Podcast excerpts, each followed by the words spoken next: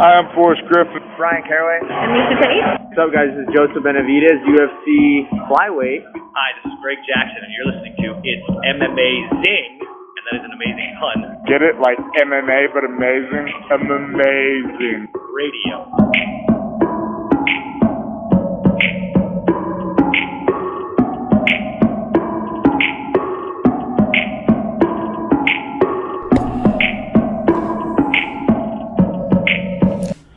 Welcome to It's Amazing Radio. I am your host, Dr. Law. And with me, as always, despite the last couple weeks indicating otherwise, Sure. DJ Mark. So, And also, joining us this week, Lavender Gooms. What the fuck is up with those pauses, man? Come on, you are throwing off my rhythm. But anyway, I wish all of you a few happies today. I wish you all a happy National Bittersweet Chocolate with Almonds Day. Very Oh, nice. Always remember that. That sounds Every pretty good. November 7th. Sounds pretty good. Hmm. Sounds amazing. And also two very special birthdays. First, firstborn pup of Mr. Kid Presentable, Lumpia. Happy seventh, eighth birthday. I can't remember what he said on Instagram. And also a happy birthday to our very own Mark. yeah, it's me.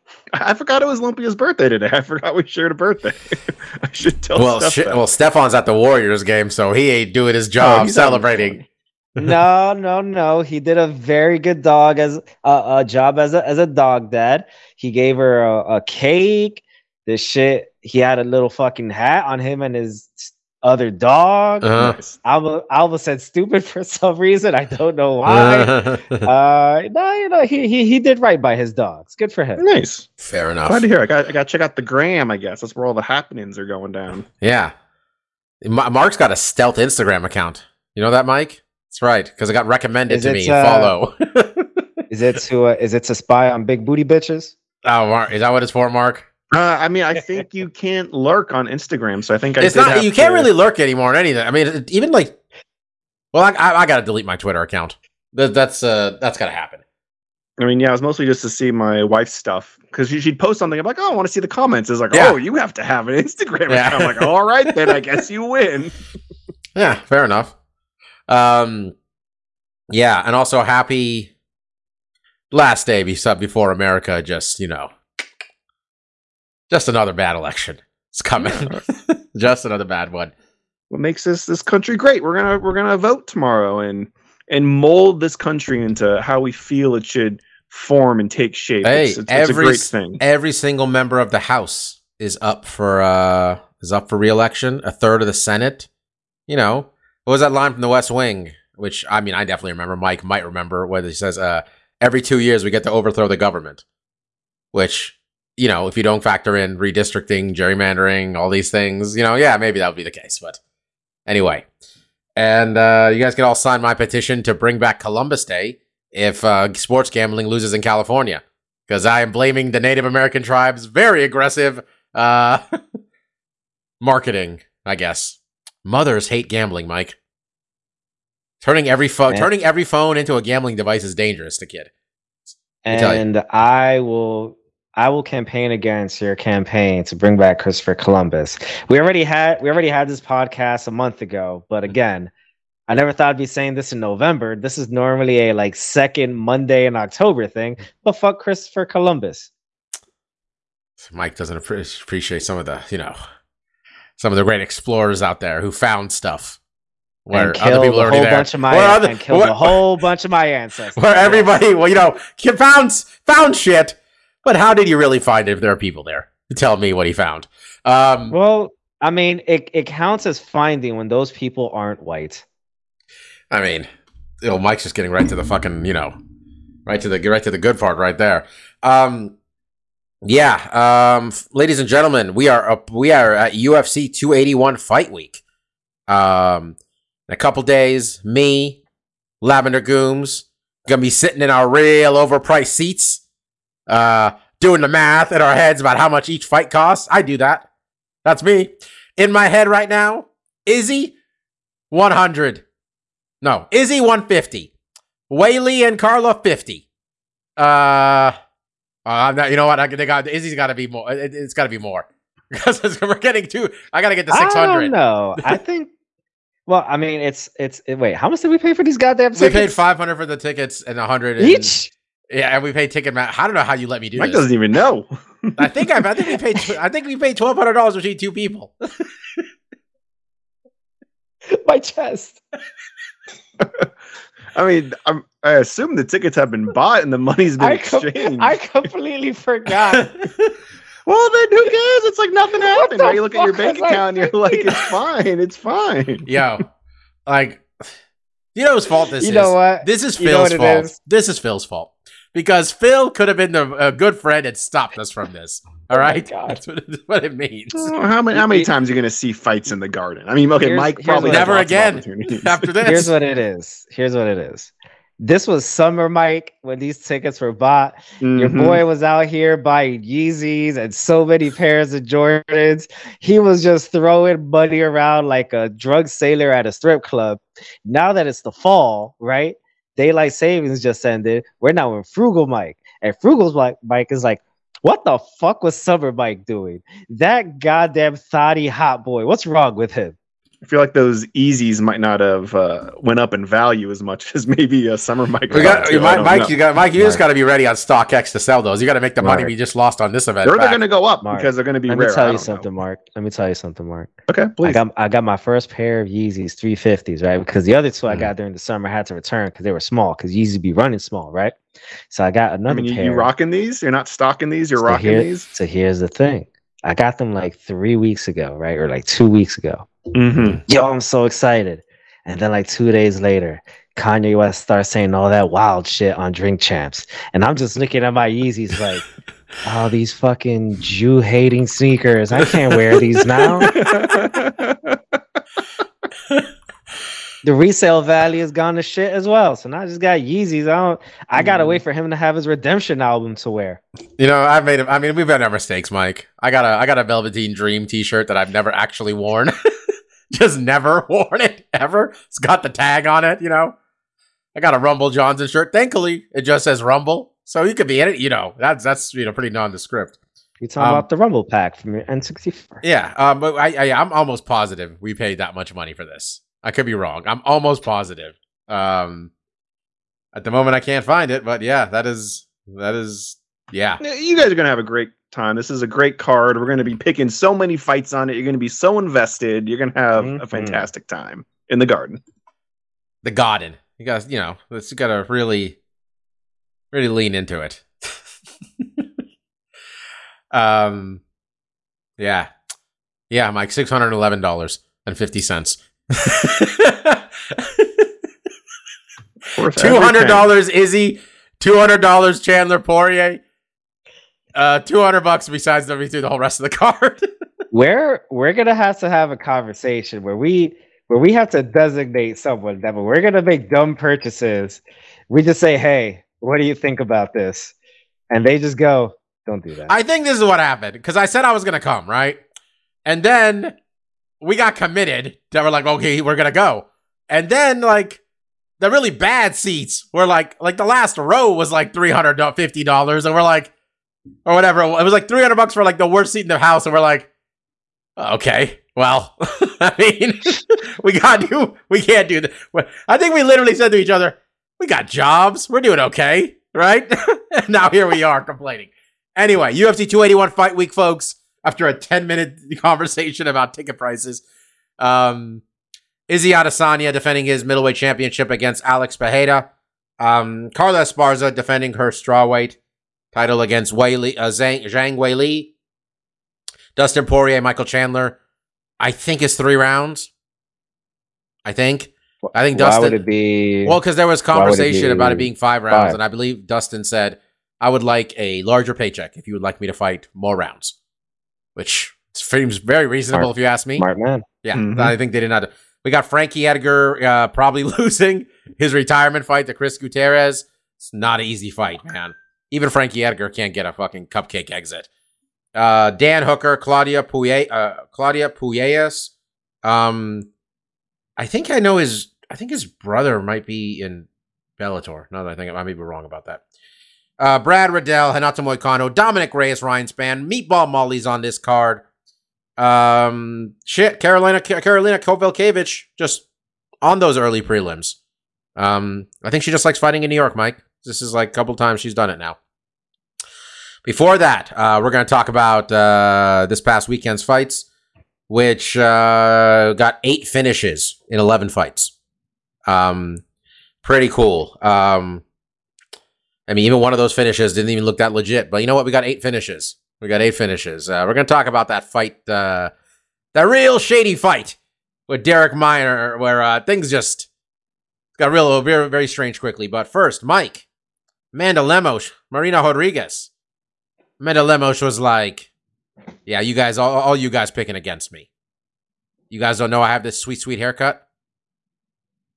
That was enough.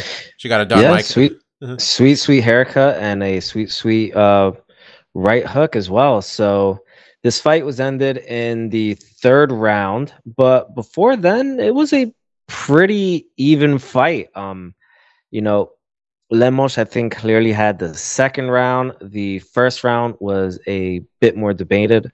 I thought that Rodriguez had it, but hell, even at the time that the that the knockout occurred, um, Rodriguez was actually winning in significant strikes. I think it was about twenty eight to twenty, based off the the chyron I saw actually right before the the right hook hit. Um, both of the fighters were looking honestly uh, pretty good. Marina started to fade a bit at the end of the second round when she got caught just slightly a bit, and looked like Lemos was able to finish it off in, in, in the third round. So it was a very good win for her. Marina Rodriguez is a very, very tough competitor. She was number three in the rankings uh, going into the fight. So Lemos should set herself up for a possible title fight, I think. I was gonna say, do we give her? Do we just give her a title fight? Because it sounded like Marina Rodriguez was about to get a title fight if she had won, and uh, Lemos was what six? Six. Six. She was 6 Mm-hmm. Um, and who's ahead of her? Let's see. Uh,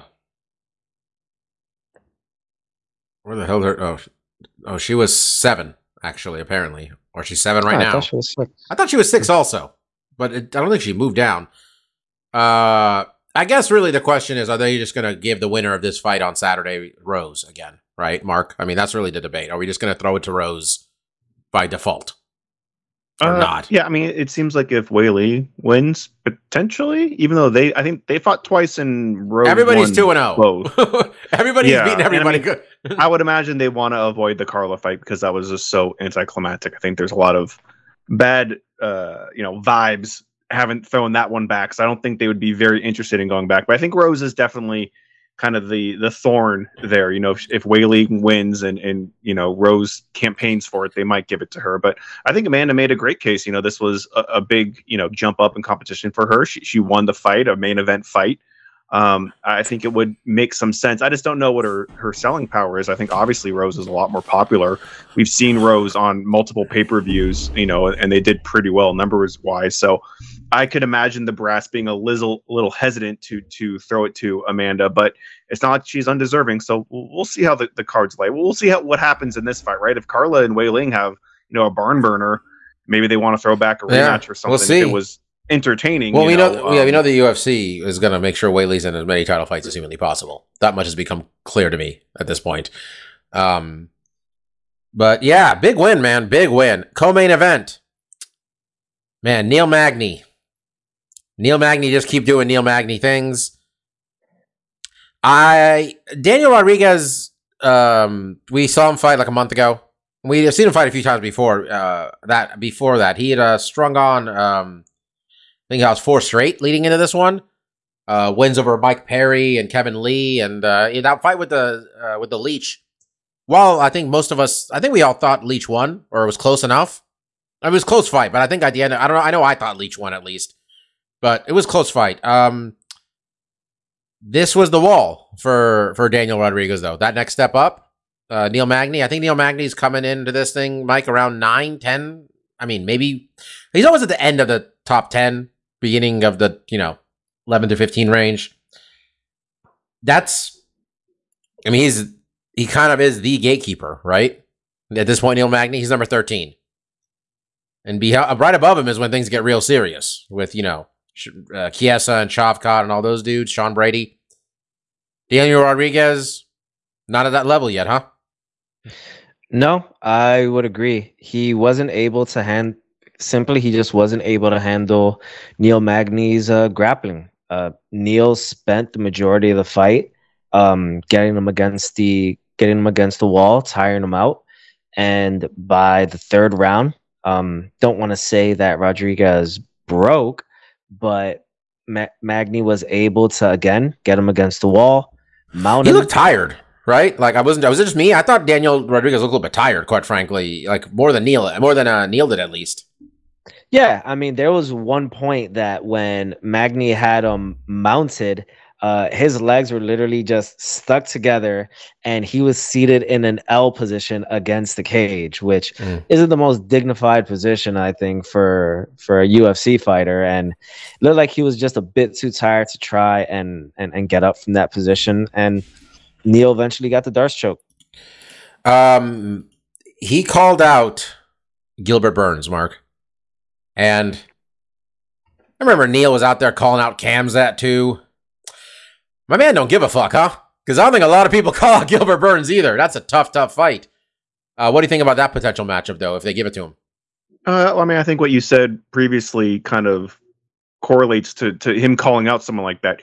He has found himself, you know, in a career where he's been unable to really elevate himself to the top echelon, and he needs to get a big win, right? So, and I mean, stylistically, he's well versed. That you know, I'm sure he's confident that he could hang with some of these tougher guys. I think Gilbert Burns uh, stylistically could be a, a very difficult matchup. I mean, I do think Magny probably his his best avenue to to victory is his grappling. So to go against someone like Burns, who I think probably has a stronger grappling, Oh, game, yeah. I think would be you know detrimental to him. But you know he's also a guy that you know he knows he needs to make big moves. Beating guys like Daniel Rodriguez, those are nice to kind of stop these up and comers, but it's not going to propel him into the higher ranks where he knows he needs to be. Right? Like he's look at, we know the dude's not young. That hairline is creeping back every time I see him. It's it, it's yeah, he, he broke the record for most welterweight wins, right? That was, I think, that's Oh, what they said. he? He broke GSP's record for most wins as a welterweight. Period. Like he's twenty, he's thirty-five years old. He's been doing this now in the UFC. He got in the UFC when he was eight and one. He is twenty-seven and nine. He got. He's been in the UFC now for oh, about ten years. It'll be ten years in Right. February. So Right. And I think when you're in this organization for this long and you haven't I don't think he's really sniffed a title. Like I No, he's been- he's been like this. He was close. the main event of a fight night, uh, basically, is look- what we're talking about here. There's a few grains of sand in the hourglass for this dude. Yeah. In, in this organization at this high level. So like he knows he needs big fights and he needs to capitalize and he needs to make moves. And Gilbert Burns is a big name, an extremely difficult challenge for him stylistically. But if he is able to win, that does catapult him into the conversation. And because he's kind of fresh blood, you know, maybe the matchmakers would look fondly upon him, especially, you know, you also look at, like you said, most wins. He's a decorated UFC fighter. He's definitely put in his time. It's not like if he was able to build up his resume to get to that title contention that they might throw him a bone and let him have one. Um, it's hard to think that, you know, with where we've seen him and how he's performed, that he's capable of making those big stepping stones, like beating a Burns and then beating an Usman or a Covington to solidify himself in this division. Those are big asks for a guy that we haven't really seen quite at that level. But I think he knows, you know, there's just not a lot of time left if he's going to make a title run, or he's going to be content being in this position where he's going to be fighting, you know, hungry young fighters that he's going to get some wins over. He's going to find guys like Daniel Rodriguez that still have holes in their game that he's going to be able to exploit and get some wins. But he's probably going to run up against some fucking hard motherfuckers coming up and and and suffer some losses and it's going to be kind of this road continued. So I'm not surprised that he's calling out a big shot like Burns. Mm-hmm. Um but yeah, the, the road ahead for him is is tough. It's a tough division. He hasn't really solidified himself. He doesn't have a lot of time. All right. This uh Darrick Minner uh fight was okay, this ridiculous shit. Um basically what happened was Darrick Minner was I want to say he was like a plus 190ish. Um underdog going into this fight. And then about the hour before this fight, while the card is happening, uh, the lines start moving. Uh, the line starts moving very quickly um, in favor of um, Nerd Nuerdanbieke, the guy's opponent. And not just that, specifically, there were bets on it ending in the first round and it ending in less than two and a half rounds. All these all these lines moved wildly. Um, fight starts. Darrick Minner throws. Uh, the, I think Derek uh, Nuerdanbieke might throw the first strike, but Darrick Minner throws some kicks, grabs his leg, he's down, he's hurt. A minute into the fight, it was and his coach is James Krause, and James Krause is a very is he makes it very public that he gambles on UFC fights, bets on his fighters, has a Discord he talks about gambling with fights, gambling on fights and tips and stuff like that. So there's an investigation into all this. And Mike, actually, I kind of uh we were talking about this earlier, where you were just like, you don't buy that someone who, you know, this is what they're like known for at this point would do something this stupid. And but to be clear, I think the accusation is simply they knew their fighter was hurt, and then they and then a lot of money came in on his opponent. Presumably, they're saying that they were somehow got that information to people to do that. I believe that is what it would be an investigation into this, not disputing the man's injury or anything like that. But what do you think, Mike? I think even with that logic, why would you risk getting blackballed or just straight up fired from the UFC? And in the case of James Krause, maybe not being allowed to be associated with any UFC fighters so that other people can benefit off of your fighters. Um, We're sure he didn't benefit. misfortune. I'm assuming he didn't. That's the thing, man. I, I don't like. Look, uh, the UFC said there was no wrongdoing that they could detect. Yada yada yada. Just not a good look. Just not a good look. I don't know what to say, man. It's just like I I thought. I- honestly, I just was. I was watching this all happen, and I'm just like, oh, so people know. Like that's what it was. I wouldn't. I wouldn't doubt that the information perhaps got out, right? right then and there, huh? ju- no, just because, hey, there, his James Krause and whoever are his cornermen, for example, aren't the only people. I'm assuming that train at this particular gym, right? Like most MMA gyms, it's not just professional fighters that go to those gyms. It's Mm. going to be a lot of amateurs as well and people that just want to get in shape. So it's entirely possible that someone who had knowledge of this that isn't connected to James Krause or the fighter knew this information and maybe leaked it to some to some place. I don't want to put this on James. I don't want to, you know, recklessly put this on James Krause or anyone else to say that they wanted to benefit from you know the misfortune of their fighter. But I won't deny that it is very fishy. People had to have known something for sure. The investigation seems very warranted. Just given how it all played out. Warranted in that something must have happened. I am not gonna rush to say it has something to do with them Yeah. that they leaked it. Marcus, I guess. I mean, I don't know. UFC. Wow. I mean, UFC saying they don't detect any wrongdoing. UFC's best interest for there not to be any wrongdoing here too. Um, what do you think of the Well, I story? mean, Uh, I mean, I think it's it, it's an interesting story, and if there's validity here, I, it is problematic. And I think the UFC, I think it, it would be easy for them, like you said, just to be like, we don't see th- these things happen. You know, he was hurt. Some so and so, you know, got word of it. Yada yada yada. But I think it really can kind of hurt, you know, the integrity of their product, and not just that. Like, you know, it, this this is not the first time in so many weeks we've seen someone on the main card come into a fight extremely injured or get injured very early in the fight.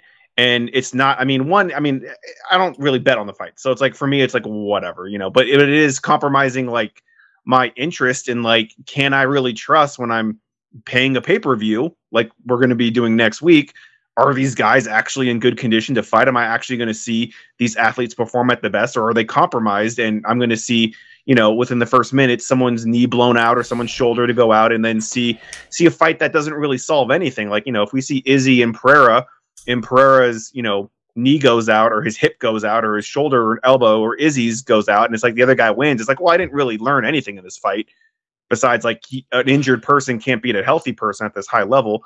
And I think more so to the to the the point here is that the UFC has not been shy about betting. It has been a cornerstone of this sport. They literally put the odds. We talk about it every week. Who's the favorite? What's the odds? Dude, the whole- this is just American sports now. It is wild how everything is I- gambling. I mean, honest, I, mean, I don't, I don't remember because I don't watch other sports. It when this kind of became such a popular thing to talk about the betting lines, Mm. but for me, it was like the UFC was the first one that I saw. that I was like, they're putting, they're putting the fucking lines on the record. You know, now they're putting stats like, oh, this guy wins eight times. He's been underdog. He's won five times. You know, they're putting these weird stats where it's all about the bet. So, like, obviously, betting has been integrated into the sport in a big way.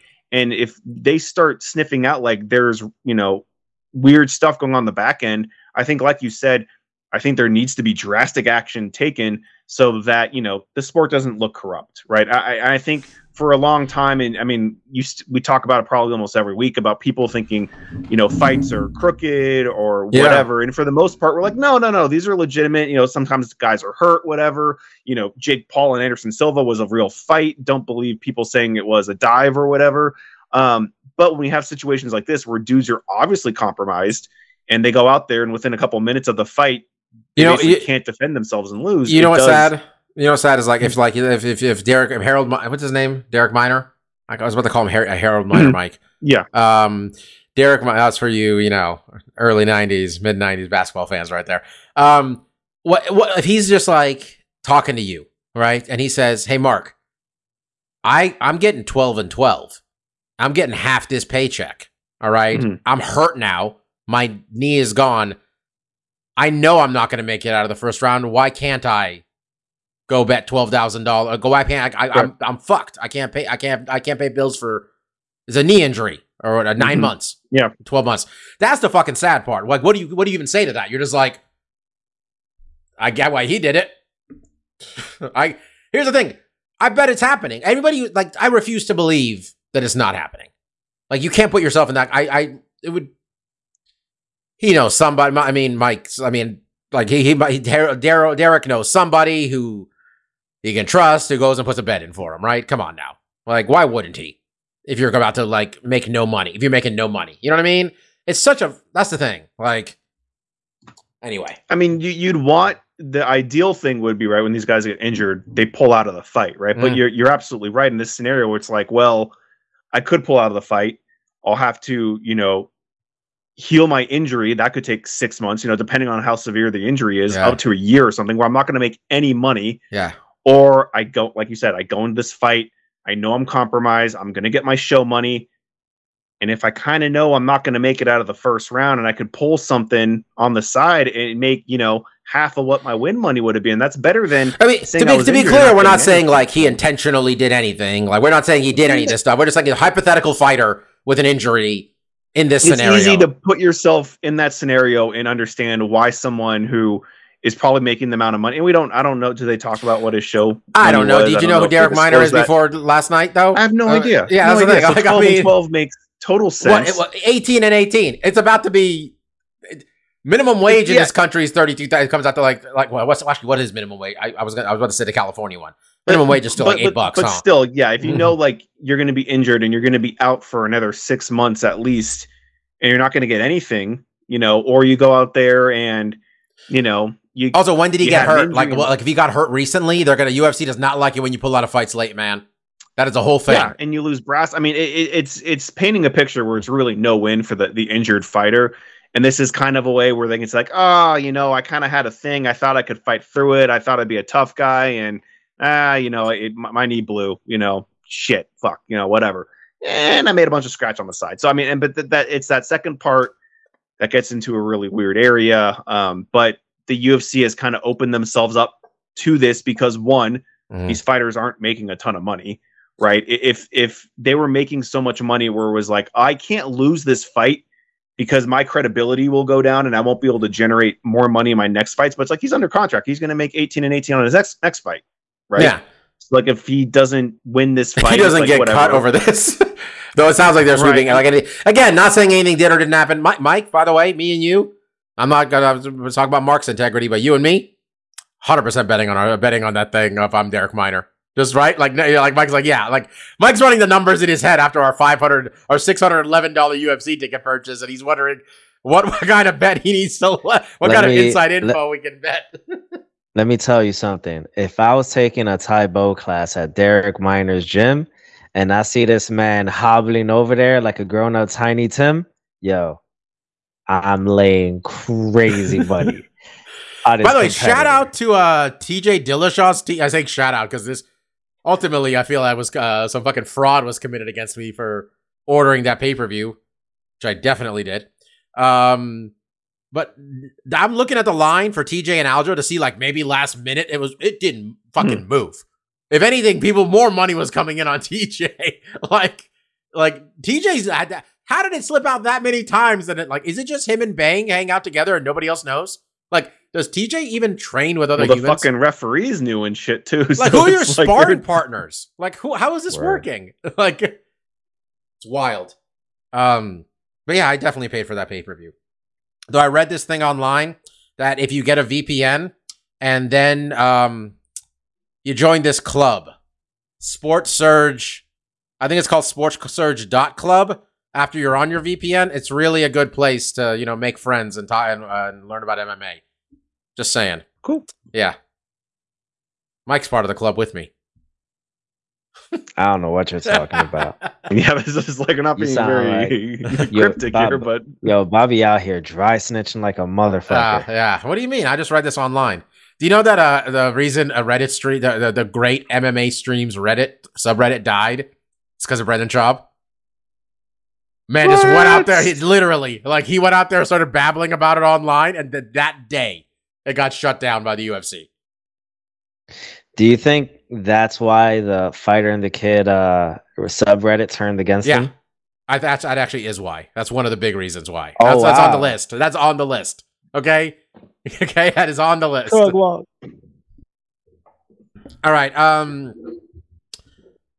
I don't know what's going on with this Jon Jones Stipe Miocic fight, but I think we should all just stop caring about It- any of this. It's like supposedly like two months away. Less it's not going to happen. They they already announced a pay per view main event, and it's not that.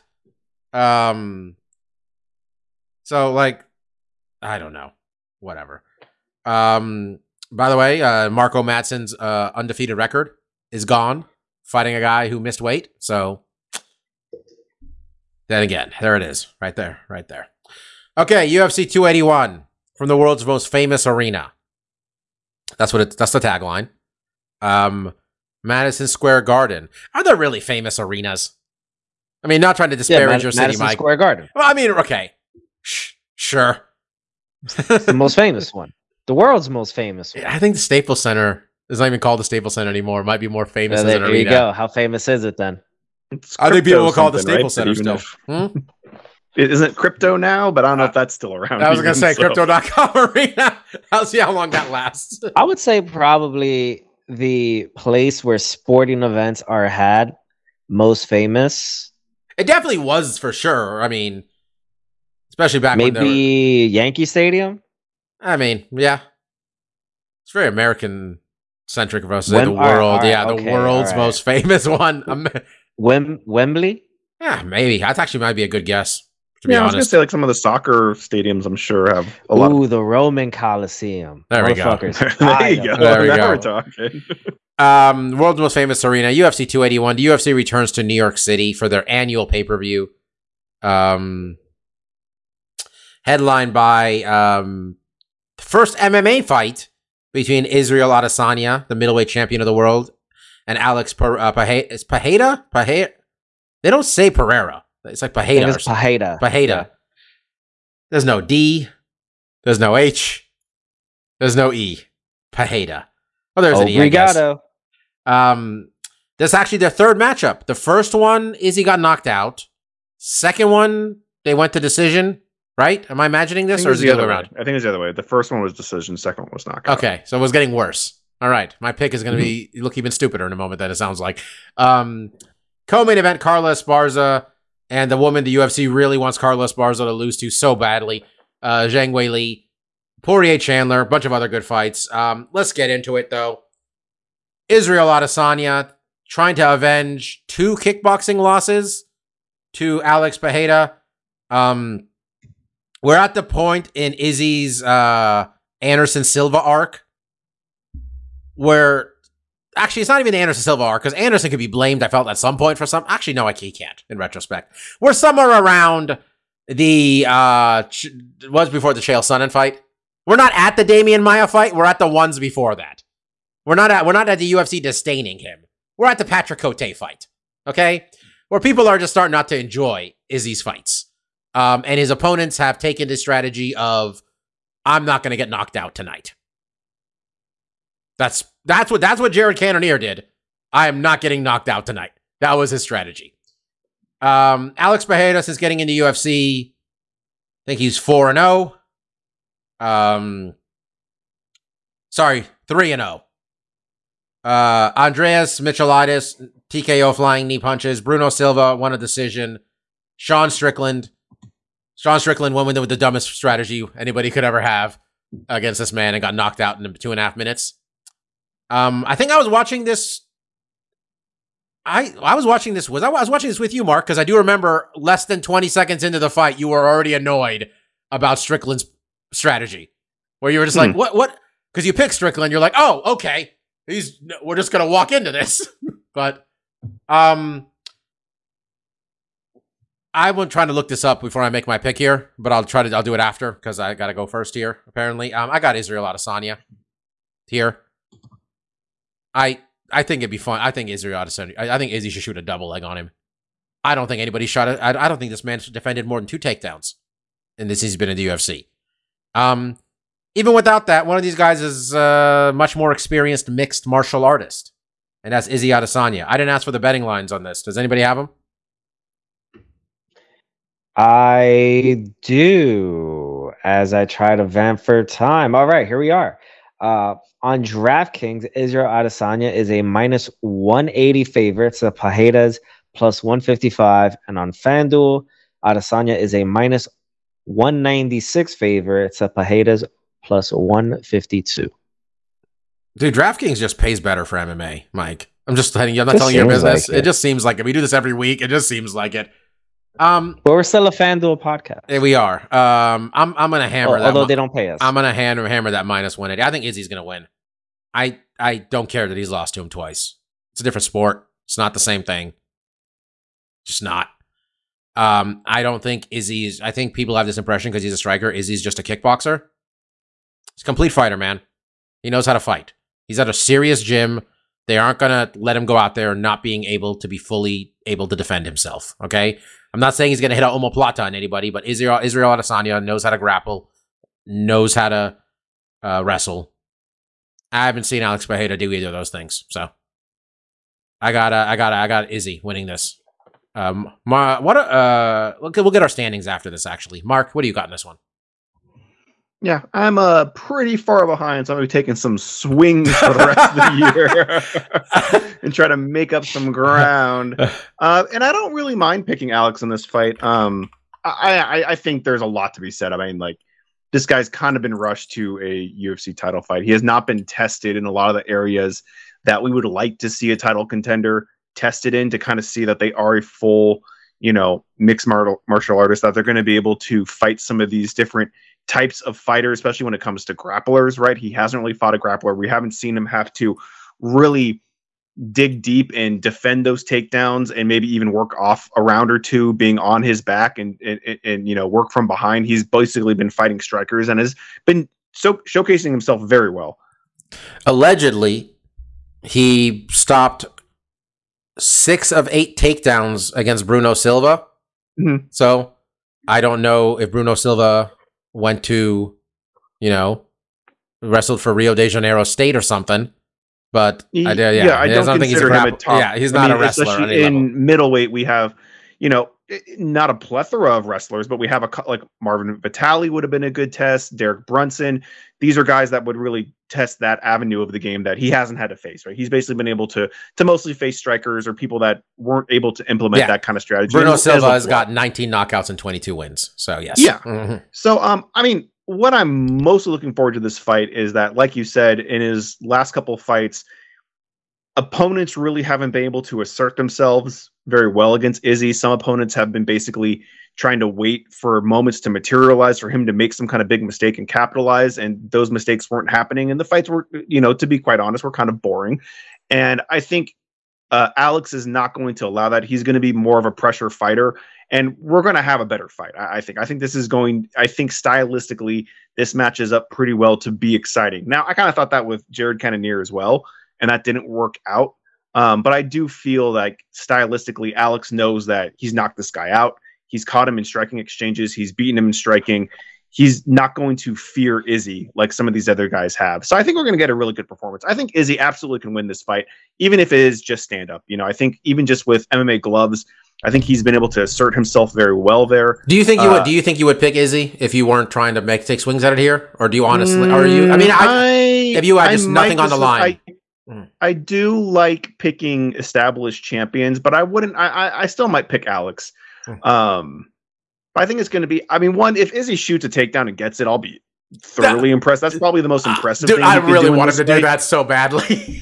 I mean, and I think it would kind of really establish himself as I mean, kind of like Francis did when he fought uh Ciryl is like, look at like I'm not one dimensional. I'm not just a for for Francis, like I'm not just a heavy hitter. I, I can change the tempo of this fight drastically and go to a skill set that people don't know I have.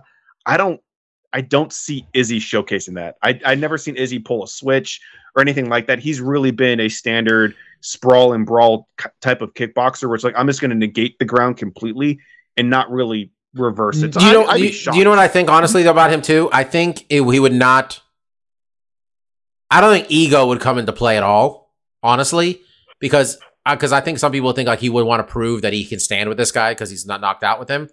I don't think Izzy's that kind of fighter. I think Izzy doesn't bend to the pressures of anybody beyond what his own what he's trying to do in a fight.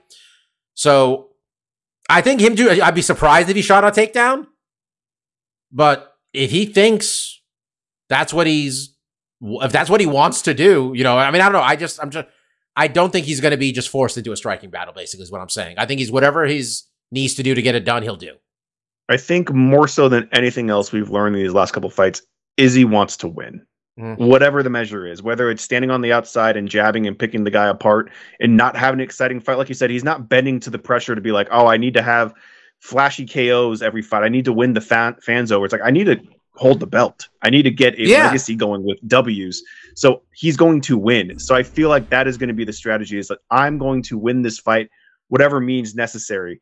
And it probably means that potentially it could be, well, I don't necessarily want to stand with Alex. That's going to be his best bet. I don't know if Izzy's going to have the skills to get him down, but it could be, I'm going to clinch with him a lot. I'm going to try to outmuscle him, you know, Mm. against the cage and land knees on him, and maybe that's an avenue for. That's, I like that's a good idea right there. If he can get him, Um, press but him I up. do think I think Alex does have heavy hands. I think he has a lot of confidence. Um, and you know, and like you said, camps. I think it would be easy a couple years ago. Like, look at he's he's training with Glover. Big whoop. Hmm. What has that guy done? But the story's changed drastically Wait, on that man. He's training. Who's training with Glover?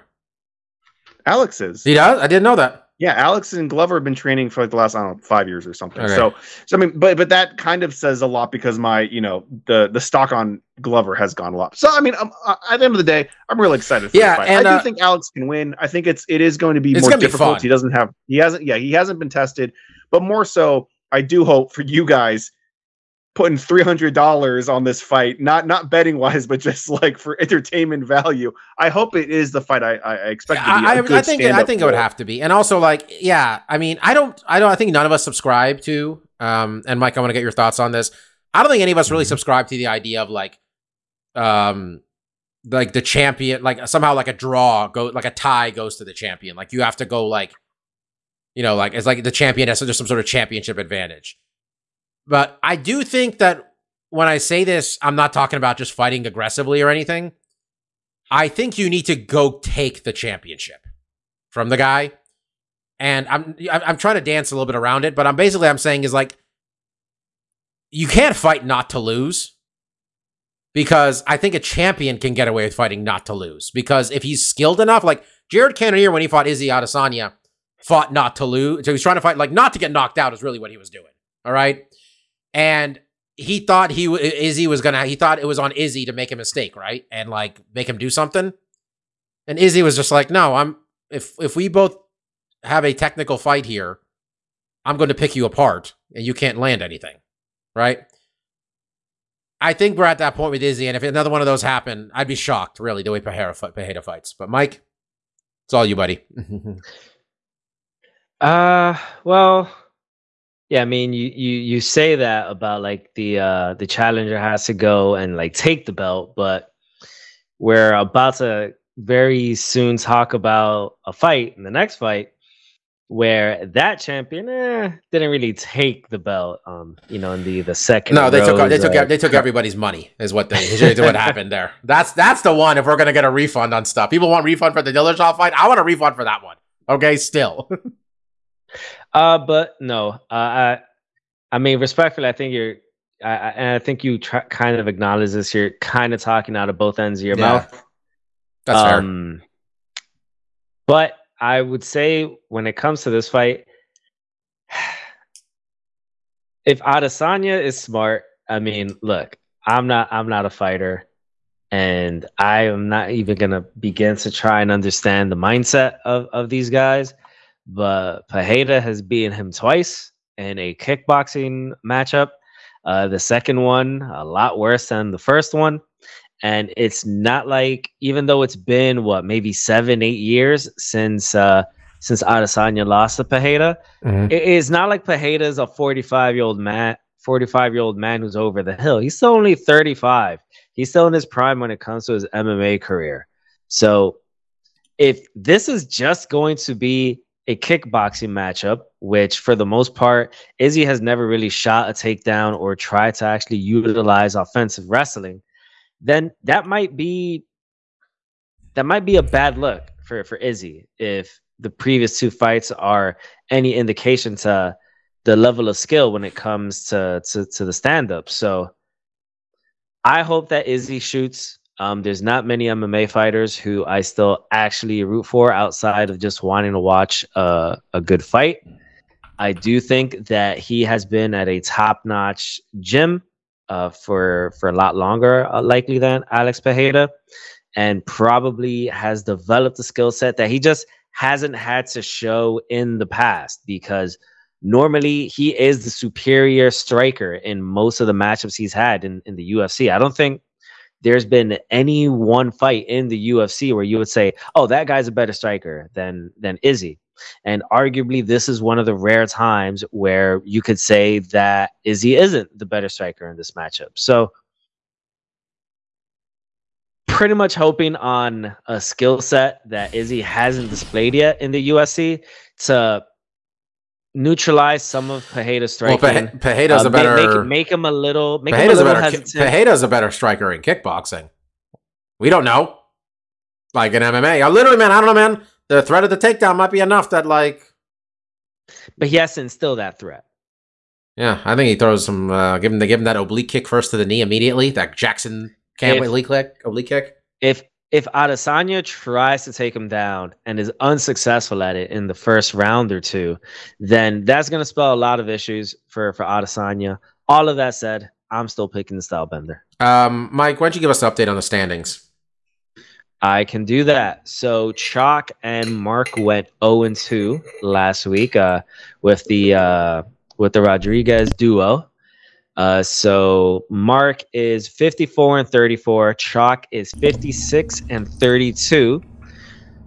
Myself and Bobby went one and one Yeah, last yay. week. So I am 57 and 31, and Bobby is still in first at 60 and 28. That's right. Undisputed, undefeated, then, now, forever champion. Um, okay, we're gonna pick up the pace here a bit. Carla Esparla, Esparza, uh, Zhang Weili.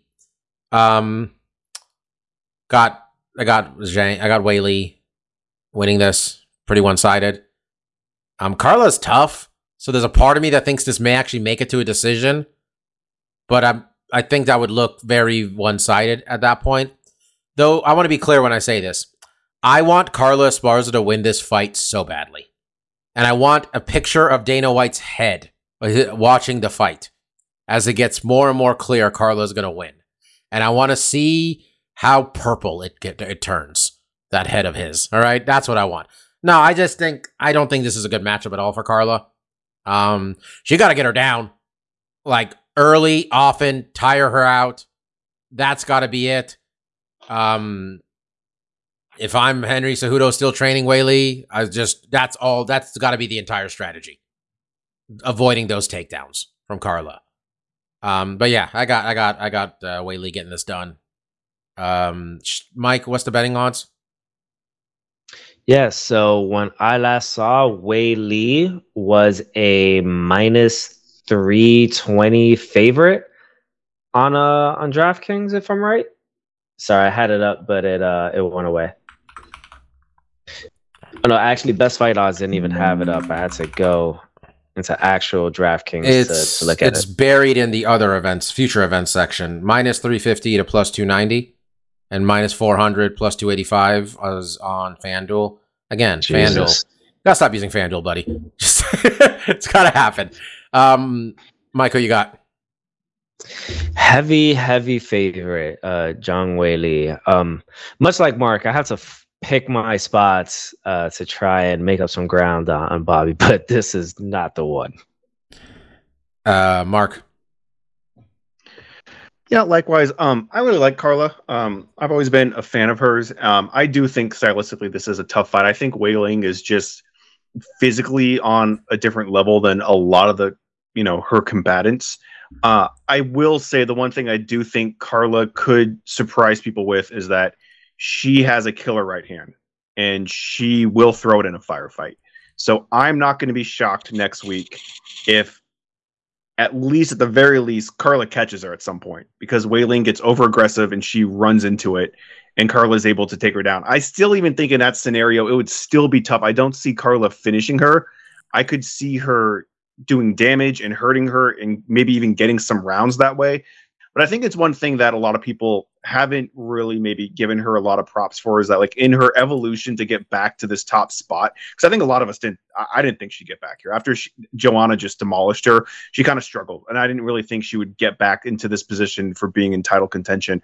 But she clawed her way back up because she learned a very fundamental right straight and she has cracked so many girls with it and then utilize the wrestling. So I, I do feel like even if Carla is able to out wrestle Weili and get her down, I feel like she's going to have a hard time with the stamina to keep that up for five rounds. I think Weili will be able to, you know, show a fortified front in those later rounds where Carla will get tired. You know, a lot of Carla's fights are split decisions that are three rounds. So I think a five round grueling fight doesn't necessarily favor her.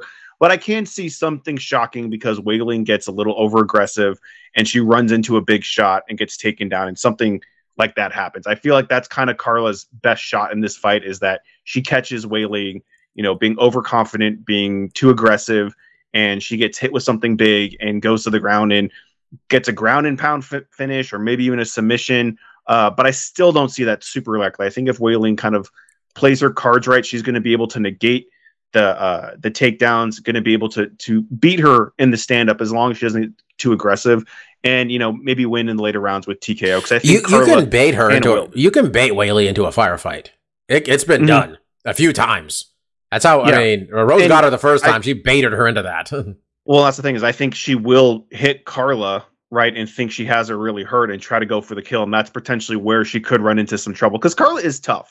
She yeah, I was gonna say hit- she got put out by Joanna. Not put out, put out either. Like Joanna just put her Mm. on her. She didn't put her. yeah, like, she lights just, out. And, and then she her last loss against Tatiana Suarez, I think, was a TKO, but I don't really remember the the ins and outs of it. But like, I- I think Weili should win this fight, you know. But I'm just not going to be shocked if Carla does pull something off because she does have a really good right straight that has turned the trajectory of a lot of her fights. So we'll see how it plays out. Man, Mike, Mark's slowly convincing me to maybe throw a little fiver on that Carla action, maybe or something. Maybe happy. I, am not, I'm not saying. Let me tell you that, but then- I look at- then I look at her wins, I still know record. And you're like, man, she got a six fight win streak, and then you're like, three of those are splits. One's a majority. You're like a lot of Yeah. that. That could have been a two and four record in those fights real quick. Um, this is the on paper. Besides the main event, um, pro fight of the night. This is this is the feature bout as they refer to it, and uh, we kind of figure out the UFC's pay per view model at this point, guys. Two title fights and a banger, really. Unless you know we're trying to order the execution of Nate Diaz. But besides that, normally we're going for two two title fights and a banger in there. Um, Dustin Poirier, Michael Chandler, fighting. They don't like each other. I'm not entirely clear why. Dustin hadn't fought since last December when he uh, lost to uh, Charles Oliveira. Um, one of many people who hurt, dropped Charles, and ended up getting choked. Um, speaking of uh, someone like that, uh, well, he didn't get choked. Michael Chandler, though. Um, Michael Chandler, um, I thought he would. I thought he only had that one UFC win, and then I was reminded that he front kicked Tony Ferguson and gave him the the very memeable face right there. Two and two. Uh, betting odds for this one, we got minus two ten for Dustin Poirier to plus one eighty on Ch- uh, Chandler on the DraftKings, minus two thirty plus one seventy six on the screwing people out of money FanDuel. All right, getting aggressive with this, Mike. Um, got Dustin Poirier. I think in the type of fight Michael Chandler tends to be have these days in the UFC, I think it's better suited for Dustin Poirier. Um, even like that last fight with Tony Ferguson, he lost the first round to Tony Ferguson. I feel most people thought that, right? Like I think that's what happened. If I'm not mistaken. He's uh, gonna get into a brawl, and I think Dustin's better equipped for that. Uh, Mike Mike Chandler might hit harder though. He hits like a fucking brick, uh, like a, like a truck, and he does. He's trying to. He's gonna call out Conor McGregor the second the fight's over. Just to be clear, it's definitely what's gonna happen. Uh, he really wants that fight. Um, but I got I got Dustin who has now added a third hot sauce to the Empire. Uh, some sort of maple thing. It's like a sweet hot sauce, and I think I'm buying that entire variety pack after I win some money betting on him. Mike, who do you got? I forget. Is this hot sauce any good? I haven't had it yet. Hmm. It's the it's the one where someone dumped the entire bottle into the shoey that fucking uh homeboy was drinking. Um Tuivasa was drinking. Remember the guy just dumped hot sauce in it? Not nice. Well, I mean, it's not nice if uh, the hot sauce is no good. I mean, maybe it's you know, maybe it's like a nice Frank's. I could go for some Frank's and some beer. You know, no, no, you can't. You don't even like you, you, you, you- I couldn't give you a goddamn Michelada. All right, what are you talking about? no, that shit is fucking disgusting. All right. your fucking tomato beer. That shit is nasty. Had one the other Um, day. It was great. Yeah, fucking disgusting taste buds. Um, I'm gonna go with Poirier as well. Um, Chandler can be a bit chinny, and I think Poirier can exploit that. Marcus. Yeah, it, it's tough because you kind of want to pick Chandler just because like, there, there's an avenue that he could win, but it is tough because we've just seen Dustin fight guys like Chandler. When you look at Justin Gaethje, or even look at you know a heavy-handed Conor McGregor, and he, he's done very well against those guys. He's done well against the guys that you know like to stand and bang. And it's like you know Chandler can wrestle too, but he just hasn't really utilized that skill set. It's mostly been his stand up, and it's mostly been his power getting it done. It's hard to see him winning that type of battle against Dustin Poirier, where we've seen him fight really technical stand up guys. And you look at like Max Holloway, like I said, uh, Justin Gaethje, who Chandler lost to, uh, McGregor, who can be pretty you know technical on the feet as well and he was able to really pick those guys apart and, and win the fight. It's hard to pick Chandler being able to find that opportunity to find that shot where he's gonna blast him with one big shot. that's that's usually what Chandler does. You know, it's not like a lot of his strikes are in combination. They're set up, I mean, to some degree with strikes beforehand, but it's usually one big shot, right? Like maybe he'll feint something and throw a big shot. It's hard to see him landing something like that on Dustin, who's very well versed in the stand up. He's really he's really a you know student of the game and he sees those kind of things coming. So it's hard to imagine that Chandler's going to be able to pop him with one of those types of shots and, and, not use his own tricks where he's shuffling from southpaw to orthodox and you know switching stances mid combination and throwing those left hooks and right hooks in combination and, and that throwing Chandler off. So you know I, I need to make some of these tactical decisions to try to get one, but I just don't see Chandler winning this one, so I do have to go with Poirier. I thought, man, I did not, I did not think that was what was going to happen there. I really thought you were picking Chandler for sure. Try to represent for the Bellator boys every now and then, Mark. Come on now. Well, if he if he wins, I'll look like an idiot. But if if Dustin wins, I'll look like somewhat of a genius. Not not because I have to make smart, stupid decisions here. I have to pick the ones that I know maybe potentially have a chance. I just I can't see Chandler getting done. It, it'd be something I'd be I'd be pretty shocked and pleased because it'd be exciting, but kind of surprised. Frankie Edgar is going to retire Saturday night uh, at the Garden. Going to come out to Biggie. He's going to run down to the Octagon. It's going to be awesome. Um, I'm honestly looking forward to that. It's one of the things I'm really looking forward to for uh for this card. Um, he's going to go in there and fight a 31 year old name man named Chris Gutierrez, who I believe is a pretty decent favorite over him, if I'm not mistaken. Um, well, minus 215 to plus 185 for the ed- for the answer. Um, fuck it. I got Frankie Edgar. Go ahead, boys. Oh, This is your opportunity. Frankie Edgar, retirement fight. I'm looking at Chris Gutierrez's record. Okay, I'm talking myself out of this. One second. Nah, I think you've already said it, so you can't. No, no backsies. There's plenty of backsies. Mike already put it on put it on the No web page. We no, I'll take, I- I'll take, uh, I'll take Frankie. I think he might I get it done here. That's not. This is not an easy fight, man. This is not an easy fight. This guy hasn't lost a fight in four years, um, but he hasn't beaten anybody of real note anywhere along the way either. So, Until Frankie Edgar. oh god, if I widen my lead picking Frankie Edgar to beat somebody, it would make me very happy. Yeah, I got, I got Frankie getting it done here. Just man, because I we all had such a good time when Nate Diaz leaving the UFC on a happy note. Let's get another one, man. Like Frankie, man, like he does everything these people ask him to do. All right, Now, to let a me fault. ask you. A, One let me ask I'm, you a question. I'm shining up. Frankie Edgar. Don't let's not ruin it. All right, I'm Okay, shining him okay. up. Man, like Because I think you know what question I'm about to ask. man goes out there. They send him to the Philippines. Takes care of business. They want to legalize MMA in New York. Frankie's in a fucking suit. All right. They need Frankie at the Garden, paying absurd state income tax to fight. You don't care. Frankie's there. You want Frankie to ta- to have a manager who is a friends of the warlord and is probably getting Yeah. Frankie gets a cut of that money. Yeah, man, it's not perfect. Okay, it's not perfect. All right. Um, Frankie got a whole bunch of questionable political opinions. Probably, probably. All right, probably. But uh, I mean, I think I think uh, this fuck. Let's get something nice out of this thing. Not just you know, it's gonna be a bad week. All right. It's just tomorrow's not gonna be good, guys. Tuesday's not gonna be good. Let me tell you something. Nothing screams MAGA like Tom's River. Yeah, go ahead, Mike. What do you got? I, I've got Gutierrez. Uh, thank you for letting me pick up a game. Yeah. I mean, Mike, I could have literally told you anything about Gutierrez right now. You just buy it, huh? Do you know this motherfucker has a horn coming out of his forehead? He might. You don't know. Well, Mark, who do you got? be- Uh, yeah, I'm going with Chris too, but it, it is because you picked Frank. Because I mean, there is some shine here, like you said. When you look at who's Frankie, Frankie has fought and who he's lost to, it's like, well, these are kind of the top echelon guys. And you look at who Chris. I mean, this is a classic trap I've fallen into time and time again this year in picking fights. Is like, I don't know any of the guys he's beaten. Yeah. these these this could be the future of the division. Oh yeah, I, I could look like a real dumbass. Like right because I'm just not familiar with these opponents. So it's like I don't know who he's beaten. He hasn't beaten anyone of you know top ten you know caliber that I'm aware of. But we see Frankie. It's like yeah, he's losing to those guys, but they're high caliber guys. So I mean, I kind of was thinking this would be the stupid thing I pick was would pick Frankie to try to you know make something happen, and then I think ultimately he would lose, and I would just be down another point. So I'm glad you did this. That's because okay. I would have if Frankie wins. Then I'll be like, oh, I knew it. I should have. I should have done Look, that. man, the kid is you. this but- is this kid's from Jersey. Okay, Gutierrez.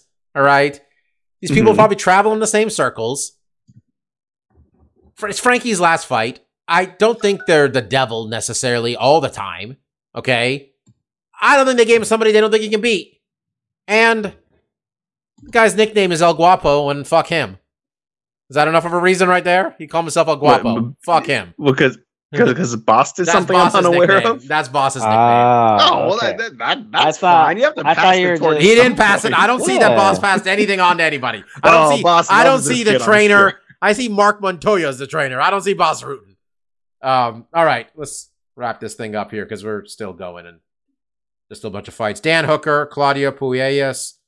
Um. Uh, let me just pick Dan Hooker very quickly because I have to step away and get my charger. All right. Um, betting odds for this one: Dan Hooker minus one fifty five. Claudio Puelles. We should not be picking this fight. I do not know who this other guy is on any level, and Dan Hooker's lost four of five. And, and he's a favorite, though.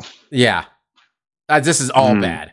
I'm gonna be the one to vote. We don't pick this fight right now. You can be the one to. You can say yes or no to that, or you can make your pick. I'll make my pick. on- Uh, I was going to pick the other guy just because Dan Hooker is not looking Yeah, good. me too. But I don't know the fuck that other guy is. Like, who's the other guy and, beat? and the line, the line is not. I mean, he beat Clay Guida. That's that's something. You got He back to back knee Levitt. bars. If he knee bars, Yeah. got seven submissions. They gave Dan Hooker a guy who can't strike. They gave a guy. Yeah, they gave is- Fra- Dan Hooker a grappler. Yeah, I mean, th- this this could How be many tricky how many members from this team are you going to pick for or against? Because he's fighting and Brad's fighting okay, also. th- th- this this is this is something that you guys mentioned a lot with Izzy. Oh, his camp's so great. I don't know if his camp's that great. Yeah, I think his Izzy's co- really I think good. his coach is good, and I think Alex is good, and I think Dan Is- was good. Are they? Mike, we're Are they? Mike, I, I've made the vote to not pick this fight on it. Mike's not even listening to us. He's still trying to hurt. This. He's not listening. This is the one of the more that- disjointed podcasts. that is kind of one of the done. things I'm kind of thinking is like, look, it. We thought Dan Hooker was really good, right? Yeah. Is he that good now? Is he? I'm not. I'm not as convinced. Mm. Is is Brad Riddell really that good? I'm not. Well, my, convinced. my next pick is not going to suggest he is, probably. okay, So, I am. I'm going to go ahead and vote that we don't pick this fight, but if you guys want to still pick it, we can pick it. Mike, what do you think? I literally just put my headphones back in. I'm uh, saying we we don't know the fuck. picking We don't Dan know. We don't know who the fuck Claudio is. All right, and Dan Hooker's lost like five of six fights. A light breeze might knock him out this week. We don't know what's going on with him. I'm just So saying. no Dan we- Hook, no Dan Hooker and Claudio. That's cool. okay, Mark, you okay with that decision? That's that's fine, but I feel like Mike, we had Bobby on the ropes here. He's he doesn't like this fight. He's scared because he's I'm just picking like the me. next one. I don't feel good about that He either. has he has no faith in Dan Hooker like I do. But we don't I was, no, I was going to take the other dude just by default. Well, I know. I thought that's what I am too. But then, just like me, Bobby, you saw the line and you're like, wait, wait, why is that line on Dan Hooker so good? I'm feeling less confident. I don't want to just give Okay, one up. uh, you're giving Brad- one up with Frank. Brad Riddell, Renato Moicano. Remember when we thought Renato Moicano was going to be a thing? Like, it wasn't that long ago, guys, that we thought Renato Moicano was going to be a thing. Um, so we thought Brad Riddell might be a thing too. Um, Renato Moicano um, lost to Rafael Dos Anjos last fight. After previous to that, back-to-back rear naked choke victories over Jai Herbert and Alexander Hernandez. Um, this this shit's like okay. And then Brad Riddell, um, back-to-back losses to the nine foot tall Jalin Turner, and I got wheel kicked by Rafael Fiziev. Uh, Rafael Fiziev beat both these dudes' asses, put them to sleep, both of them. Betting odds for this one, I think this is real close too. Minus one twenty five Moicano, plus one hundred five Riddell, uh, minus one thirty, plus one hundred two on the FanDuel, which is robbing people. Um, um, I'm gonna take. Uh, yeah, I'm gonna take uh, Riddell. I think I don't think I think he's a better fighter than losing three fights in a row. That's the entire basis of this argument. And uh, again, he fought a nine foot tall man, and the guy before it hit him with a wheel kick. So I'm gonna take Brad Riddell. Mark, who do you got? Yeah, I'll, this will be another tactical, you know, Hmm. sink or swim. I guess you know. I, I don't. That doesn't make These sense. lines are But, close. it uh, might happen. All of them might Well, I mean, I, I don't like uh Renato. I never really been on board with this Yeah. guy. Even back in the day when we him. thought he was something, I was like, I never thought he was anything. I always thought he was kind of whatever. And he, but he has some. this is just the airing of grievances we have on this podcast this week. I mean, I, but I, I kind of like Brad, but like we were saying before, like I've kind of in the last couple of years, I've lost a little confidence in the city kickboxing. At well, one there was a point, minute yes, where we they were all winning all these fucking fights, bro. I know, now but it's two we thought guys. Greg Jackson was too. This happens with all kinds of camps. They have a You little bit talent. of success. They get a champion, and we think, oh, you their remember shit we thought Conor's stink. team was something? Remember we thought Conor's team was something? It happens. It happens time and time again. We fall for the You same know what team is and good? Start losing. American fucking top team. All right. You they remember? got 800 you, guys, fighters. you guys remember when we thought Gunnar Nelson was going to be a thing? In fairness, Gunnar Nelson took like four years off in the middle there. There was hope still. okay. It it just happened. So now I'm they had of- the so they had the I'm gonna- goat. They had the goat. I'm picking uh, against Riddell, but like you know, it, it's not. You know, it's not like you're picking against Mike Tyson. It's just some guy. Mostly, it's like, look at this guy wins by submission. Riddell loses by submission twice. His three losses. So like, look, I'm not making any little connections with my yarn here on my chalkboard. Uh, so I'm gonna go there. Um, Mike. Mark, let us hold hands and walk into possible oblivion with this Moicano pick. Mike, you might as well just bet on Moicano and Gutierrez parlay while you're at it this thing, man. Is there gonna not be an It's I'm Amazing parlay except for fucking Dustin Poirier and Weili? Is that the entire It's I'm Amazing parlay at this point? We don't even do that shit anymore, We did it. do we? Yeah, we did it a couple weeks ago. And we lost. We lost. Yeah. And I owe you five dollars. Uh, it's okay. Don't worry about it. well, I need I need a bank. I keep saying like I, I keep we know saying, we "Oh, can we're double or do it," nothing on our and Poirier it and Wei never Lee works. picks. okay. Um, Dominick Reyes, um, Ryan Spann. Uh, Dominick Reyes has taken time away to stop to complain about losing to Jon Jones in a close decision to get knocked out two times in a row, but he ain't fighting a year and a half. Um, Ryan Spann, on the other hand, hey, we win some, we lose some, man. We were winning a lot at one point, but losses to Johnny Walker, Anthony Smith. Seems like we're getting right up on the edge of that top five, top six, where uh, Ryan runs into a little bit of trouble. Um, he's training over at Fortis MMA in Dallas, um, while Dominick is training in Victorville. Really? Okay, Victorville, uh, Victorville, California, over at the Cage Combat Academy. Um, betting odds for this one: uh, Reyes minus two hundred five, Ryan Spann plus one seventy five. I got Dominick Reyes. Don't like this on any level. Just don't. Don't like my pick already. This whole card is full of fights I don't like picking. Mark, who do you got? Yeah, I mean, I mean, I probably should pick Ryan Spann. I I'm you know what my I logic don't- literally, Mark, is? Like, this is the exact type of motherfucker Ryan Spann loses to. That's what it is. This is the exact type Yeah, I of mean, I just, I, I, I'm, I'm gonna pick Dominick because I do feel like he's really only lost to, he, he's lost to the champions. He's lost to the last like three guys that held the belt. Mhm. Um, and Ryan Spann has lost against guys that have never, you know, sniffed the belt. So, well, yeah, Johnny Walker never has. So my, my, my statement stands. Uh, so yeah, I'm gonna go with Dominick. Spann's interesting because like Bobby, I, I could see it. Like Dominick hasn't fought in a while. He hasn't won. He's not the greatest longer. gas tank in the world anyway. We know that no, too. Mm-hmm. but like he's just he's fought in better competition and has won before, and that's kind of what's giving me. you know, the edge. But honestly, like I said, this he's on the card has a lot prelims it. of this fucking card, and he was almost UFC light heavyweight champion. So he might want to rethink what's going on in his career and Mhm. put a, and then stop complaining about a fight he almost won three years ago. Because that's he like he honestly spends a lot of time just talking about how he really got that fight and yada yada. You know, man, you get stuck in the past. And uh but if he doesn't win the first round, he's losing this fight, hundred percent, because he does not have the gas tank to come back and win this in the third round. Talk about Dominick Reyes, Mike. Who do you got? We're sweeping it. Oh, good. Dominick Reyes is part of this some amazing parlay. This is gonna be a wild parlay. Um, and then uh, we also are picking uh, finally Meatball Molly McCann, uh, Erin Blanchfield, um, Meatball Molly opting for those New York taxes. Paddy Pimblett saying I'm I'll fight in Vegas. Thank you very much. Meatball Molly is a big underdog minus 440 for Blanchfield to plus 310 on FanDuel, minus 390 to plus 320 on DraftKings. I think you meant to say she's a massive favorite, not massive underdog. Who? You said Molly. You said McCann is a massive underdog. She is. Molly McCann's a underdog. She's a plus 300 underdog, Mike. I just I said it three times. wait, wait, really? Yeah, I got Erin Blanchfield smoking this chick. Mark, who you got? I'm gonna watch Mike I pick mean, on the I- pick I- against the, the I- minus I'm 400 with- favorite. You know, we'll say again, this is just another thing where it's like I'm just going with the line, right? The line is just so, and this has bitten me in the ass. In a couple weeks ago, something like this very happened. Where I was just like, oh, Bobby and the line are like, this person's definitely going to win, so I'm not going to get in the way of this train. And then it totally Look, derailed. it's, you don't Like, have to. She's a four to one favorite. Go ahead. I know, but I I don't know anything about Erin Blanchfield. So like like Mike, Who the hell is she beating? like Mike, if we didn't have a betting line, we both would have picked Molly Well, if it's McCann. just and we name would have been value, yeah, man. Like if it was just We would have been shocked come next next Monday and been like, I can't believe Molly got smoked by this girl. I had no idea who she was. Well- but apparently everyone else does. So like, she's yeah, a I'm twenty. She's a in the way of the twenty-three year old line. hot shot. Renzo Gracie black belt. Yeah. All right. Yeah, I'm starting to see why she might be a pretty big She's favorite. She she she she tried JJ Aldrich to do a fucking knot before she choked her. I think it's enough. I mean. I will I will say this: like Molly's been on a tear, so she has a ton of momentum. Yeah. But like, I can't get in the way of How many Irish those people are in. New York, Mike? Is it enough to carry this crowd?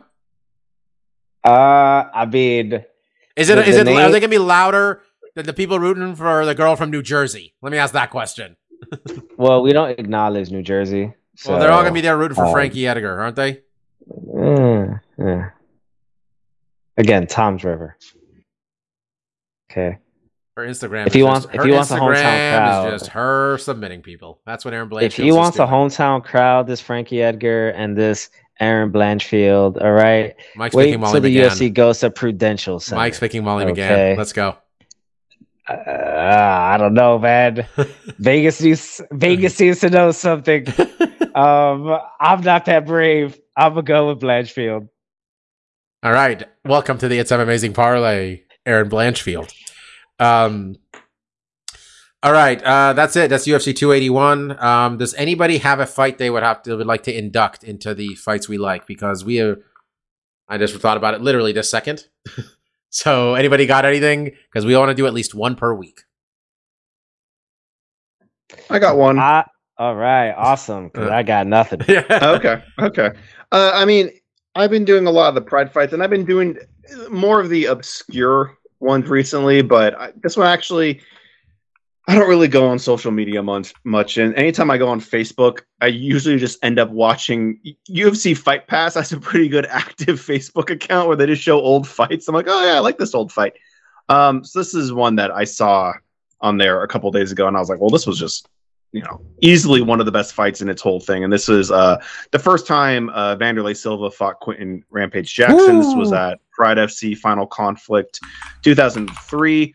Uh, Pride basically got into having these Grand Prix uh, later in its kind of longevity, and this was kind of one of the big first. Like they basically had their first Grand Prix, um, which was like open weight, and this was their first one for the uh, light heavyweight belt essentially, and it was stacked to the gills. Um, Chuck was in there, Chuck Liddell, Quinton Jackson. They probably had the harder end of the uh, bracket, having to fight each other in the semifinals, where Wanderlei had to go through Sakuraba and then Hide- Hidehiko Yoshida, who was a gold medalist uh, judoka. At the end of it, it was Jackson and Silva, and they had a fantastic fight. Um, you know, Quinton asserted himself really well in the beginning of this fight. Watching it again, uh, he hurt Wanderlei. He got him down. He was doing decent ground and pound. He was actually staying pretty busy. Um, and for whatever reason, you know, the moment I don't know what happened with the ref, he got caught up in it. He had them stand up again, and that kind of spelled the end for Quinton. Uh, Wanderlei was able to get a, a Muay Thai clinch in, and he did. Is not this have the one where Quinton Quinton complains about the stand up? Is that this one or the Yeah, second one? yeah, this yeah, one yeah. was it a And question? Was, it was it was yeah a little iffy. he, he was he was in guard, but he was doing work. And in his previous fight with Chuck, he finished the fight with ground and pound. You know, eventually he did advance to half guard and was able to throw tougher shots to the bar- body. He was at that point he was getting really vicious with elbows to the body. Yeah, Mike. Back Um, then, and Quinton then Jackson had no problem going to the ground and beating people's asses. By the way, that was the version of Rampage we all loved. It was just I'm gonna take this dude down and beat his ass. Like that was the thing Quinton would do. We've Yeah, now talked. We've talked about both. We've talked about both fights he had that night. Now they're both in there because I did the Did I first talk one. the- I did. you talked about Chuck No, I did I, actually no. I uh, talked about the rematch. I didn't talk about the fight. That's true. I did. I did the Chuck Yeah, Rampage. which we'll we'll get to because that was also one of my favorite fights. But yeah, this one with Wanderlei was just awesome. I mean, yeah, Quinton Is that a first round knockout? well. Or he got him the, he got, he got yeah, the it was in the first. It was in the first. oh yeah, it was the. Um, and it was just a fucking barrage of knees. Like he was probably in that Muay Thai clinch for like three minutes, just getting demolished with knees to the head. And and, and to Jackson's credit, like didn't go unconscious, which he did in the second fight. In the second fight, Wanderlei stomped him out. Like he hit him with a knee and he fell unconscious through the ring ropes. Uh, this one wasn't the case. He just got obliterated with knees. He never went fully out, but like he was done. It was a great win for Wanderlei um, and a great end to the, the tournament overall. Um, and just a really fun, fantastic fight. And this was easily, I mean, when you talk about the best fights in Pride's, you know, echelon, this is easily one of those ones that like it's an easy pick, but on a week where you know didn't really have a lot in the chamber, and I did just recently see it. I mean, this is just an easy recommendation. What, what a fun fight! Yeah. Um yeah, Pride Rampage was a different dude. I mean, how first I mean, not I mean the first five fights of his UFC career, Rampage was also a, a different dude from the Pride dude. That guy was awesome too. Then he got old. Things happened. Um all right. Uh stuff we like. I got one. I'm hoping I'm not alone when I say I watched this, but I think I, I, I, I am. Weird Al movie. Okay. Guys, watch the Weird Al movie. You, Um, you downloaded the Roku channel app. I, I know. I, it's just, just on there. You have a Roku. well, I know. yeah, but, it's just, like, you don't. You just, I think that's the weirdest thing. Is that oh, there's like, ads. There's ads in this movie. oh, there is. yeah, Ooh, because it's a little- free movie. When what do you want them to do? They got to make their money back somehow. I, I- I think that's the weirdest thing about this movie Mm. is that like it's on the Roku channel app, which you would think this would be like a Netflix. Well, I didn't thing, know that. It does look interesting. Yeah, because I like I remember like I texted you guys, you and uh, our coworker Chris, because I was like I, we were talking Mhm. about. it. Then I got home and I turned on the Roku. I'm like, oh, it's just free, um, right there. Um, it was uh, essentially the premise here is that Weird Al's actual uh life is Mhm. very boring, so they wanted to do a biopic, so they just made up a bunch of shit, comically. Okay. No, like the whole like every part of all the crazy shit. Like they made shit up. All right. Like Okay. not even like borderline. It gets absurd. Um I really enjoy Daniel Radcliffe. Um, Mike, what are you laughing at? No, just the thought that like they tell you right at the front end, yo, a whole bunch of this shit is made up. I mean, literally, if you go on IMDb, they got Diedrich Bader as his job is grizzled narrator because he's talking like this the whole time, almost like he's Batman. Um, Weird Al playing by Daniel Radcliffe. Uh, it was just a cameo palooza, to be honest. Um, I'm not gonna give away all of them, but you know that like Rainn Wilson's in the movie as uh, Doctor Demento. Um, and uh, Evan Rachel Wood is playing Madonna. Uh, Evan Rachel Wood. Hoping people see this movie because they just canceled her TV show the other day. Westworld. Eh, done. Without they didn't get to even finish it in the fifth season. Disappointing for those people. I mean, I the stopped- show was trash after the first season. I only watched the first season. And then the second season started. I got very confused and I said, I can't do this to myself. I really enjoyed it though. Seriously, it's a, it's a fun movie. It's kind of like the Dewey Cox movie, where like you think it's like Mhm. it's like it's like you could say it's a parody, but it's literally using Weird Al, um, and like you know how like you know the song My Baloney, you know My Baloney, you know, or Eat It, and it's just really well done. You can you know what they're doing, and they do a very good, good job of it. And it's you know the, the all the cameos are pretty fun. So oh, did uh did um Weird Al also sing a My Baloney song? what do you mean? Well, I mean, it was so expertly sung on this podcast just a few my, weeks ago. My Bologna is what he sang because it's my Sharona. ah, yeah, ah, yeah, well, yeah. Did you, you, you, did you Weird Al fan at all when you when you were a kid? I think his heyday might have been a little bit earlier than us, but you were Weird Al man at all? I, I mean, I knew who he was. Like, it, it's not like I was. I had Weird Al cassette tapes or CDs or anything, but of course, you know, like "Eat It," his parody of the uh, Coolio song. That's the best that one. I- Coolio I- I- uh, at first sued him, and then he realized, no, you know what? Actually, this is pretty good. everybody sells more records when Weird Al parod- parodies your song.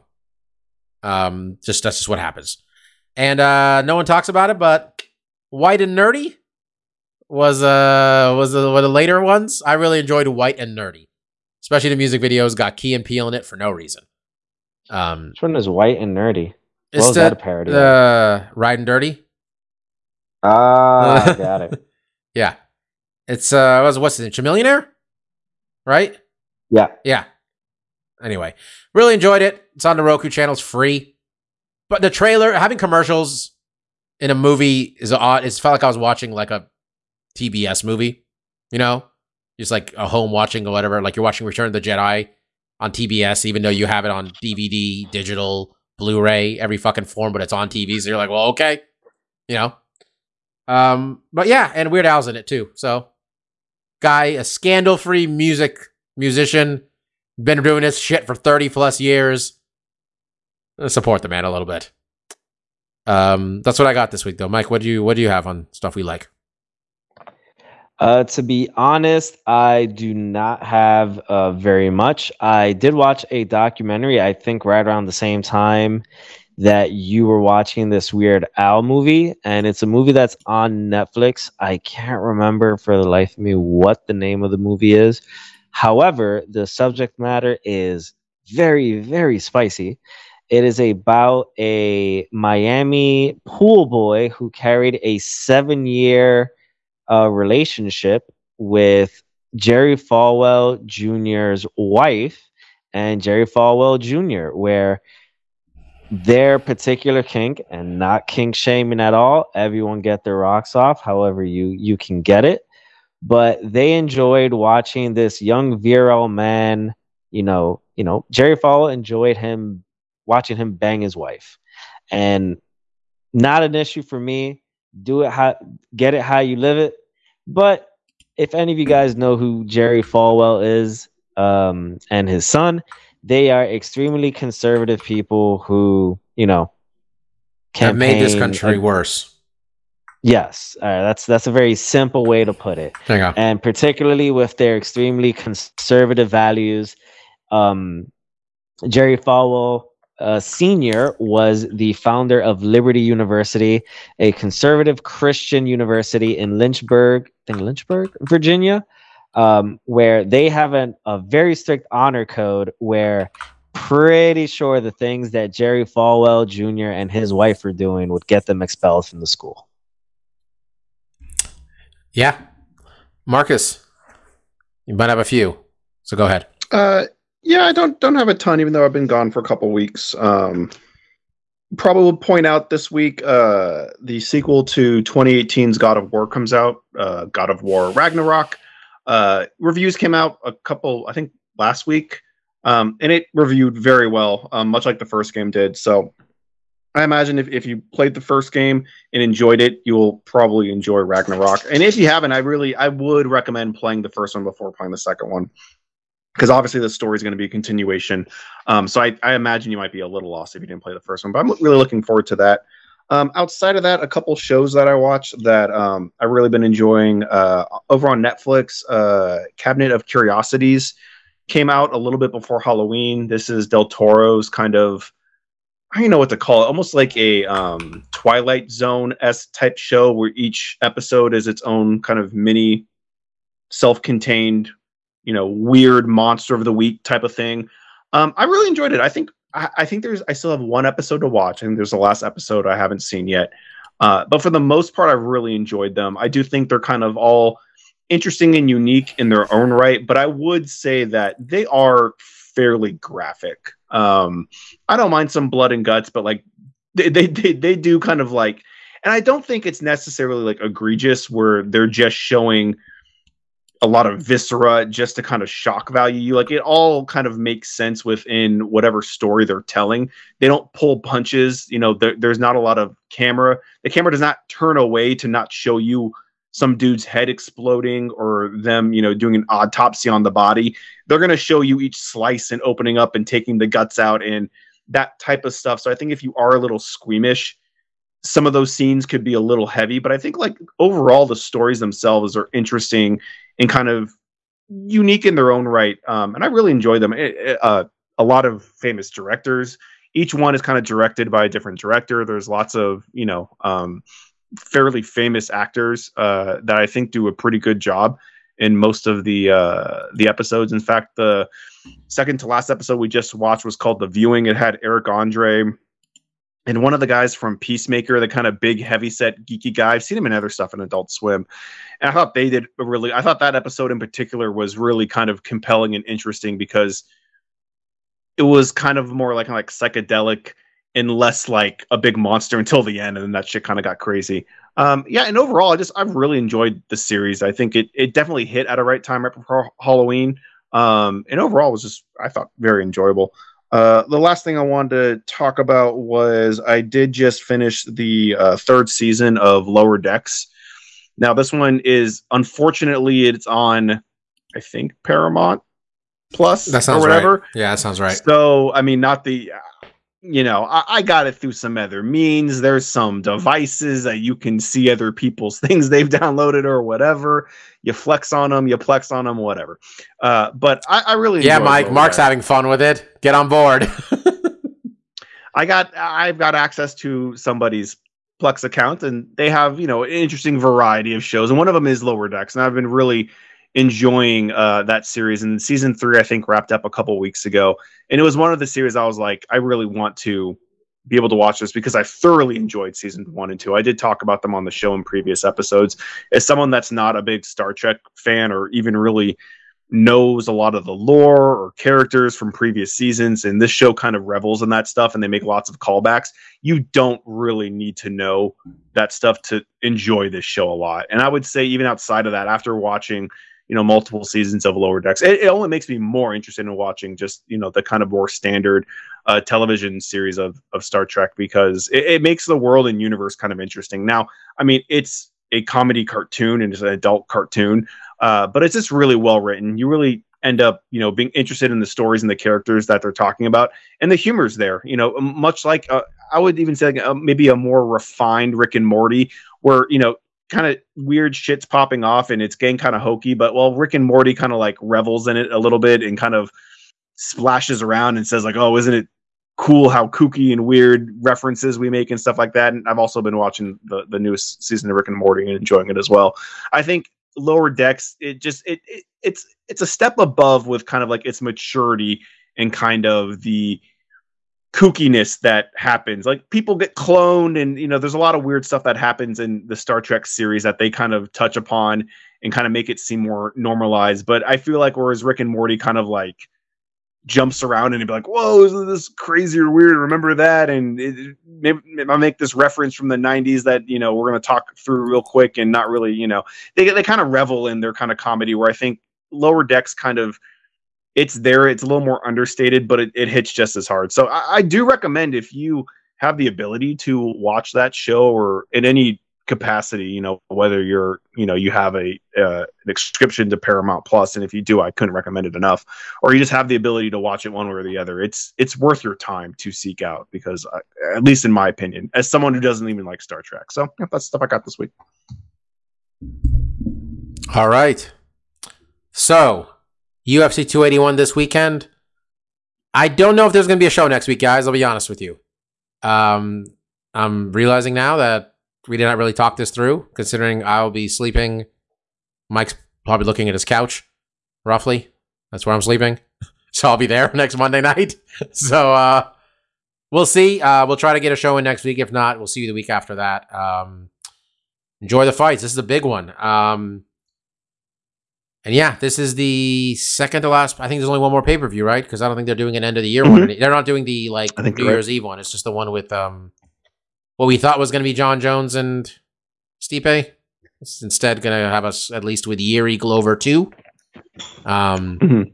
but until then, I was Doctor Law. That was DJ Mark, and that was Lavender Gooms.